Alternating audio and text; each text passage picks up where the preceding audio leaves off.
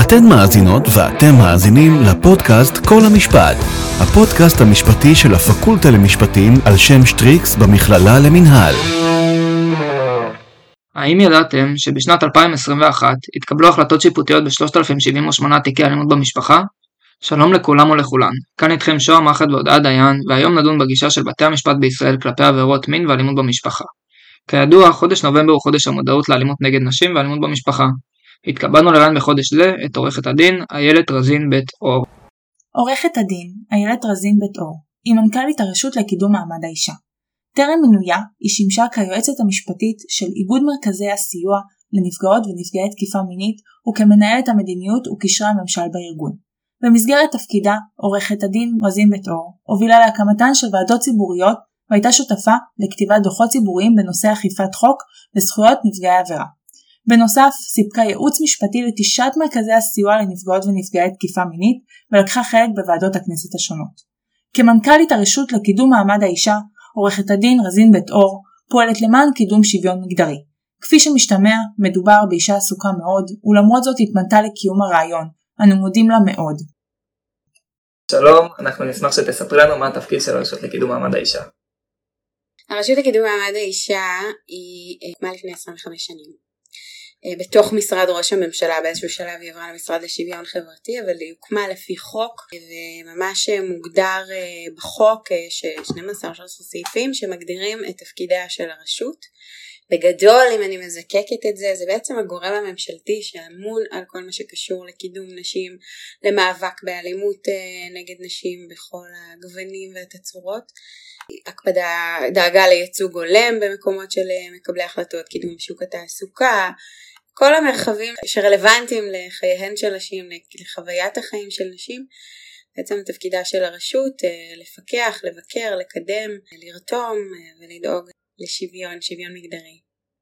אוקיי, okay. ואם אפשר גם באופן יותר ספציפי, שתפרטי לנו מה אתם עושות ברשות לקידום מעמד האישה כדי להתמודד עם התופעה של אה, אלימות מין ומשפחה? הרשות לקידום מעמד האישה, אם אני צריכה אה, ככה לזקק את אה, ארבעת התפקידים המרכזיים שלה היום, בראש ובראשונה המאבק באלימות נגד נשים, אלימות מגדרית מה שנקרא, זה ציר אחד, ציר שני זה ייצוג הולם, להקפיד ולדאוג ולבקר, לרתום בכל המקומות שבהם מתקבלות החלטות הרות גורל על הציבור ושיהיו נשים. ציר נוסף זה שוק התעסוקה, קידום נשים בכלל לתעסוקה, לתעסוקה איכותית. לתעסוקה מתגמלת שזה שלושה ככה מישורים שונים אה, שדורשים אה, נקיטה ופעולות אה, שונות. הציר הרביעי זה הטמעת חשיבה מגדרית. בעצם ראייה מודעת מגדר של כל מה שאנחנו עושים, בין אם זה תוכניות עבודה, בין אם זה הקצאה של תקציבים, בניית פרויקטים, מיזמים, שיהיה בחינה של צרכים של נשים בכל ציר שאנחנו מקדמים, גם כממשלה אבל גם בשלטון המקומי. תודה רבה. נשמח לדעת איך הרשות לקידום מעמד האישה פועלת למיגור התופעה של עבירות מין ואלימות במשפחה. זה גם מיגור וגם מניעה.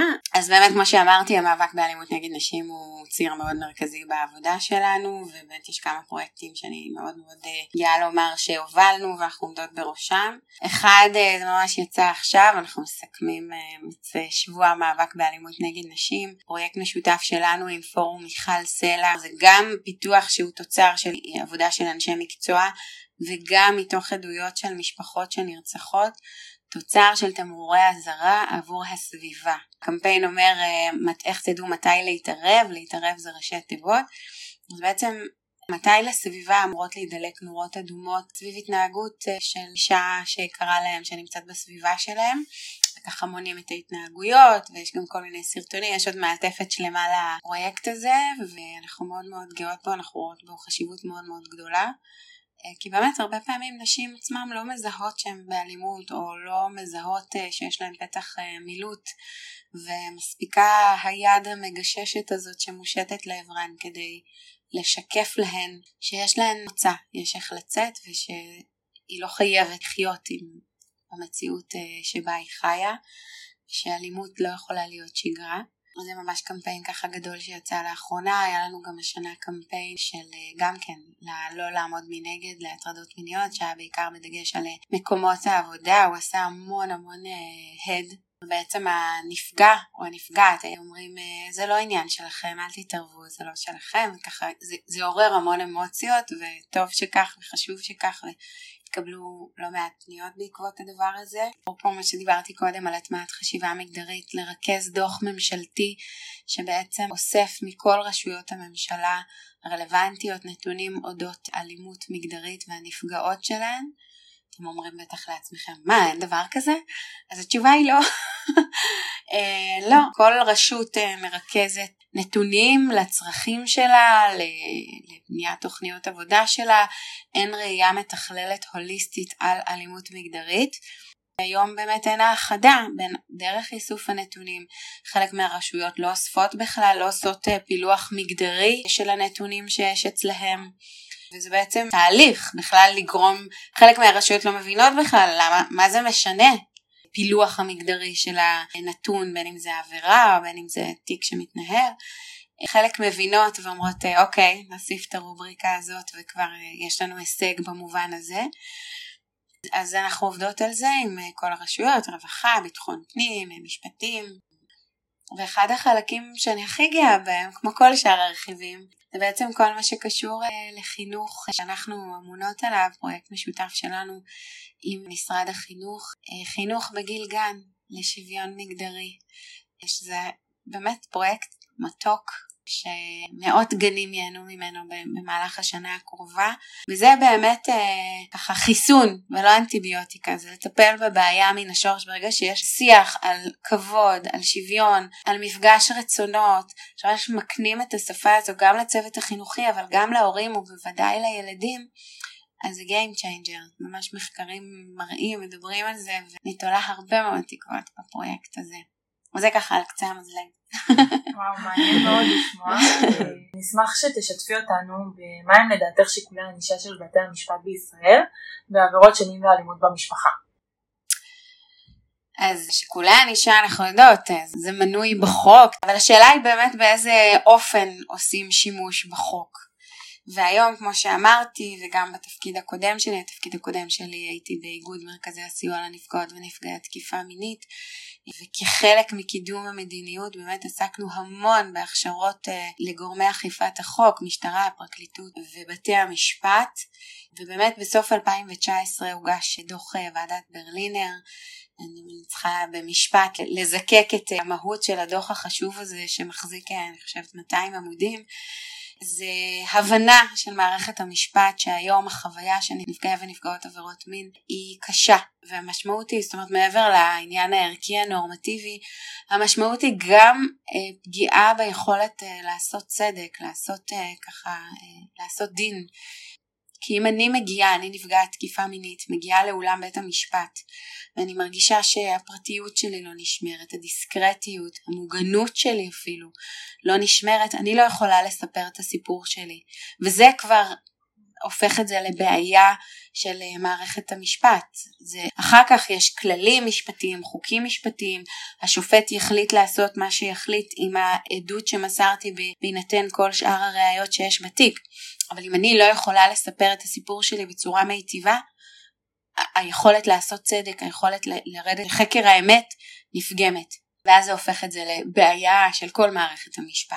ובעצם נעשתה עבודה מאוד מאוד מקיפה במיפוי ובהבנה שיש בעיה, וגם ניתנו המלצות באמת מאוד מאוד משמעותיות לאיך לעשות תיקון. אה, ובין היתר, ובאמת בעניין הזה הנהלת בתי המשפט מובילה בעניין הזה, בהיקף של ההכשרות, הכשרות עומק לכל השופטים, גם בפלילי, גם באזרחי, במחוזות, באופן ארצי, זאת אומרת ממש אה, ככה עשו drill down לנושא, אני האחרונה שאגיד שלא צריך לעשות עוד כברת דרך ארוכה בנושא, אבל הרימו את הכפפה ומובילים גם הפרקליטות וגם המשטרה כדי להבין את החוויה של נפגעת תקיפה מינית, להבין לעומק מה זה פוסט טראומה, מה הביטויים של הפוסט טראומה, איך היא נראית, זאת אומרת הרבה פעמים אותות האמת לתלונה, לסיפור של הנפגעת, הם בביטויים הפיזיולוגיים, הפסיכולוגיים ש, שרואים אותם. עכשיו, מי שמבינה את המטריה הזאת יודעת לעשות את האחד ועוד אחד הזה, שזה גם מגובה מחקרית.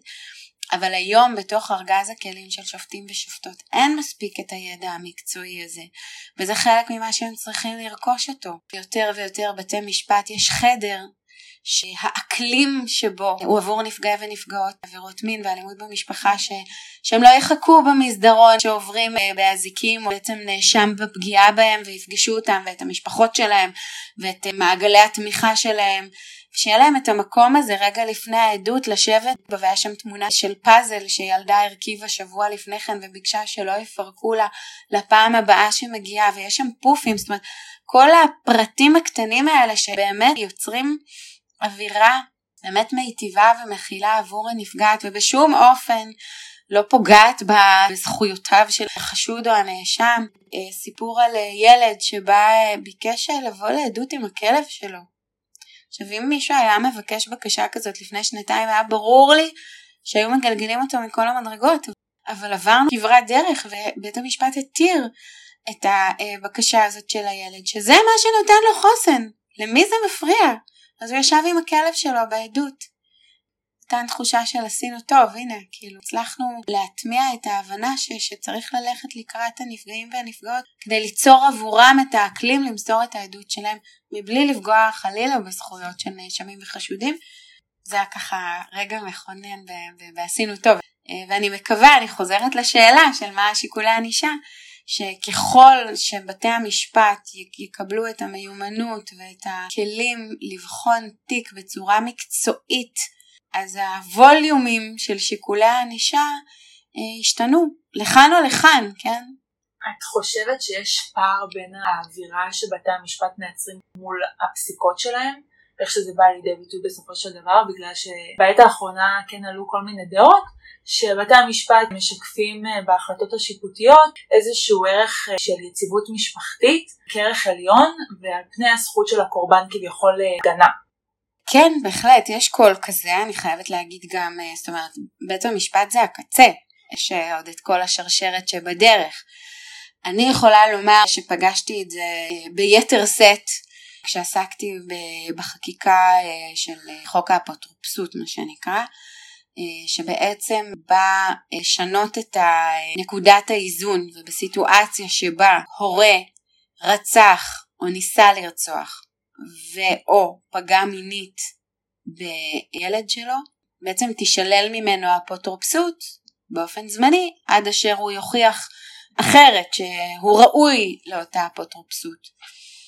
ובמסגרת הדיונים בוועדה, וזה היה ככה דיונים מאוד מאוד סוערים, זה היה בוועדה על קידום מעמד האישה, שאז היו"ר היה השר היום עודד פורר, הרווחה הציגה עמדה שבהמשך השתנתה, ובתחילת הדרך הציגה עמדה לפיה הורה יכול להיות פוגע כלפי אה, ילד אחד ומיטיב כלפי ילד אחר. וכשאני אומרת פוגע, אני מדברת על פוגע בצורה הכי קשה. וזה ככה היה אה, דגל אדום, זה, זה לא ייתכן.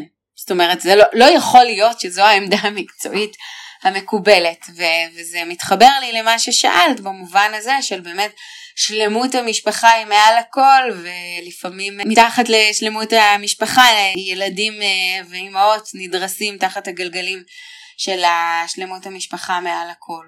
אז אני לא מקדשת את שלמות המשפחה, יש מחלוקת מקצועית גדולה. אה, וגם כאן אני חושבת שיש אה, מקום אה, להתמקצעות והעשרת ארגז הכלים של גורמים שונים במערכת, שאני חושבת שיובילו לתוצאות אחרות. תודה. עכשיו בהקשר הזה באמת של הבתי משפט, את דיברת מקודם על, על היחס השונה שנותנים היום.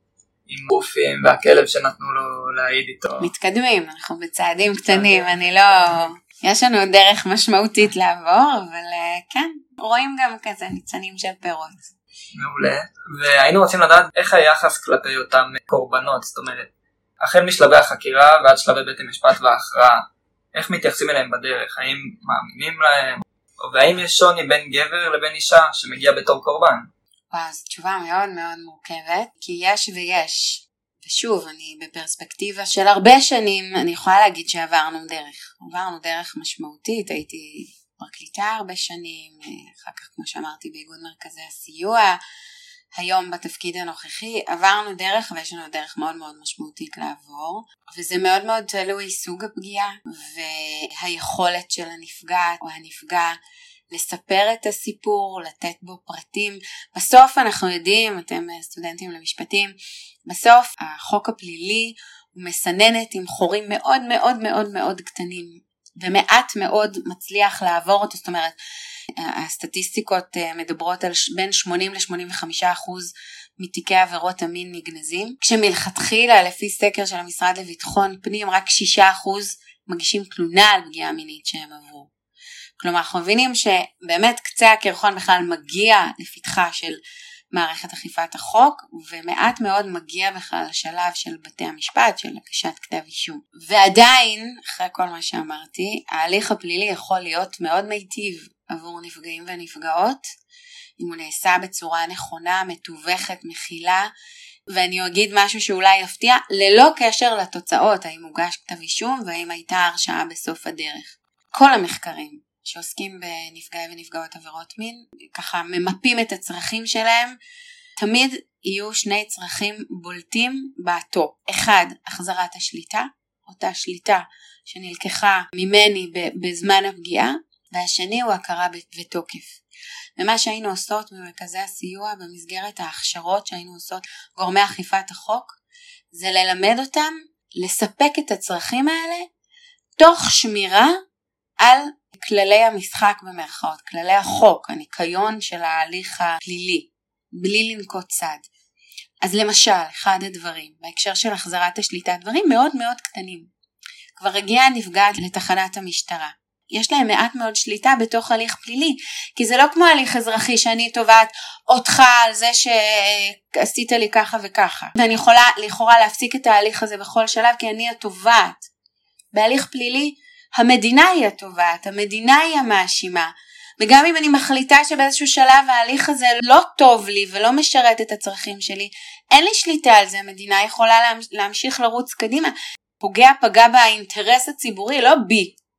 אז אין שליטה בתוך ההליך הזה, ובתוך זה אחד הדברים שעשינו זה ללמד חוקרים ושופטים ופרקליטים להחזיר שליטה במעט שליטה שיכולה להיות, וזה בדברים הקטנים ביותר, איפה לשבת בזמן העימות, מי אני רוצה שיהיה לידי בזמן העימות, אפילו אם הדלת תהיה פתוחה או סגורה, זאת אומרת, אולי דווקא סגירת הדלת נותנת לה חוסר ביטחון, מכניסה אותה לתחושה של חוסר ביטחון, של מגננה, של חרדה, תשאל אותה, איפה את רוצה לשבת?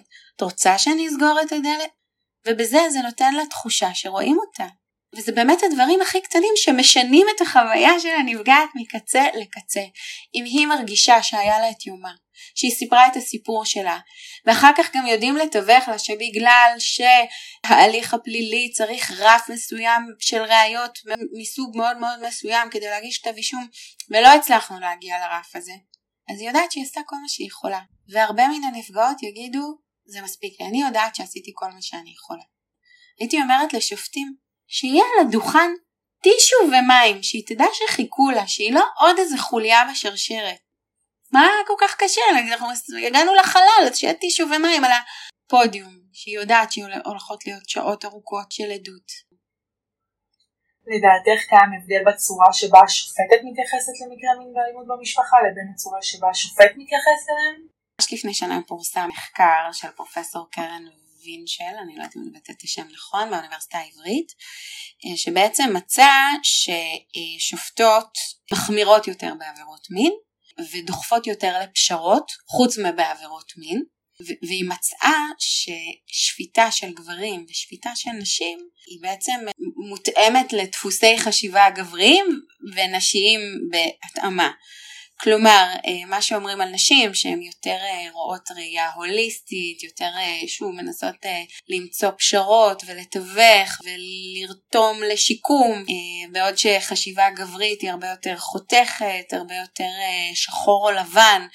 אם, אם אני מזקקת את זה, דפוסי חשיבה גבריים הם שחור או לבן, ושדפוסי חשיבה נשיים הם הרבה יותר רצף של אפור. אז בעצם המחקר של פרופסור אה, ויינשל מוצאת אה, התאמה לדפוסי החשיבה האלה, ששפיטה של נשים יותר מכוונת פשרות ויותר מתייחסת להיבטים אה, רווחתיים, סוציאליים, ואצל גברים פחות, חוץ מבעבירות מין שהן יותר מחמירות. מעניין לשמוע. בעצם אנחנו יודעים שבתקופת הקורונה הייתה עלייה במקרי המין והאלימות במשפחה. האם כיום לאחר הקורונה אנחנו ניתן לראות מגמה של ירידה בתופעה או שאנחנו נמצאים באותו מקום ובעצם אנחנו נושאים את ההשפעה של הקורונה עד היום בנושא הזה. אני יכולה להגיד מה אני ככה שומעת מהשטח, גם מגורמי המקצוע וגם מארגוני חברה אזרחית. באמת בתקופת הקורונה כולנו היינו בתחושה שסוף האנושות פה ממש מעבר לפינה. היינו כולנו בסגר, והדבר הראשון שקרה עם הסגר זה שרשויות המדינה סגרו את שעריהן. בעצם מי שהיו מתחת לאלונקה זה ארגוני החברה האזרחית, אני אומרת את זה כי גם אני הייתי שם. והיה חשש מאוד מאוד גדול, שגם אה, לא התבדה לצערי, שתהיה עלייה חדה בחוויות של אלימות בבית. משני טעמים, אחד אלימות שהייתה הסלימה, כי באמת אה, היינו בסיר לחץ, ואלימות שהפסיקה בעצם כי אה, הנפגע או הנפגעת יצאו מן הבית, אה, לימודים, צבא, אולפנה או מה שלא יהיה, חזרו הביתה, זאת אומרת חזרו הביתה ושם התאפשרה המשך הפגיעה. ובנוסף סוכני איתור בקהילה, בין אם זה מורים, אה, מורות, רופאים, רופאות, מקומות העבודה, אז אנשים שנמצאים במקומות עבודה שיכולים אה, לפעמים לגשש ולהושיט יד אה, ולסייע לצאת מתוך מעגל של אלימות, בעצם לא היו, היינו כולנו, מקסימום האינטראקציה שלנו עם העולם החיצון הייתה בריבוע בזום. בתפקידי הקודם, אה, ביחד עם אה, חברת הכנסת אה, לשעבר קרן ברק, פנינו לשר לביטחון פנים דאז לתגבר את הסיורים של שוטרים במקומות שבהם יודעים שיש בתים באלימות, משפחות באלימות, כדי א' להגביר נוכחות וב' כדי להושיט יד, זה היה אחד האמצעים לנסות uh, לעזור בתקופה הכאוטית שהייתה. אני כן חייבת להגיד שככה בתוך הקורונה המדינה uh, כשככה התאוששה מהשוק הראשוני שיפרה את המענים שהיא הציעה, זאת אומרת אה, מוקד 118 של הרווחה עשה ממש ככה קפיצת מדרגה במענים שהוא נתן, בתגבור של כוח האדם שם, ואני חושבת שהיום בגלל, בזכות הקורונה, באמת שיפרנו את המענים כמדינה, לא רק, במשת... לא רק ברווחה. להגיד שיש פחות אלימות אני ממש לא יכולה להגיד. לקוות שאנחנו יודעים לתת היום כמדינה מענים טובים יותר, אני ככה באופטימיות זהירה. אז כפי שאמרנו, חודש נובמבר ידוע כחודש המודעות לאלימות נגד נשים ואלימות במשפחה. האם התופעה של אלימות אה, במשפחה היא שכיחה בכל שכבות האוכלוסייה במדינה שלנו? חד משמעית, זה חוצה מגזרים, עמדות פוליטיות וגם מגדרים. הנושא שעדיין לא מספיק מדובר הוא פגיעה מינית בילדים, נערים, גברים. אני צופה ומקווה שהמיטו הבא יהיה של גברים. כי הסטטיסטיקות מראות אה, שבאוכלוסיות מסוימות, במגזרים מסוימים, הפגיעה מינית בגברים היא גבוהה יותר משל אה, אה, בנות, ילדות. אז זה חוצה את כל באמת, כל המעמדות הסוציו-אקונומיים. איך שלא יחלקו את האוכלוסייה זה נמצא בכל מקום. פגיעה מינית ופגיעה בכלל אלימה קורית במקום תווך של פערי כוח. בין אם זה במשפחה, בין אם זה במקום עבודה, בין אם זה בצבא, בין אם זה בבית הספר. אה, אז ברגע שיש פערי כוחות יש מקום לניצול כמו שאמרתי, ניצול ופגיעה מכל הסוגים. ואת זה יש גם כלפי גברים, גם כלפי נשים, אבל בגברים זה הרבה פחות מדובר. ואני מקווה שנדע כחברה לייצר מרחב בטוח עבור אותם אה, גברים, נערים, ילדים, לדבר את הפגיעה שלהם ולעזור להם אה, ככה להיכנס למסלול של ריפוי והחלמה. איילת, תודה רבה שפינית את זמנך באמת אה, לערוך איתנו היום את היום ולארח אותנו, אנחנו מודים לך מאוד. הגזמתם, זה לכבוד הוא לי. תודה. תודה רבה.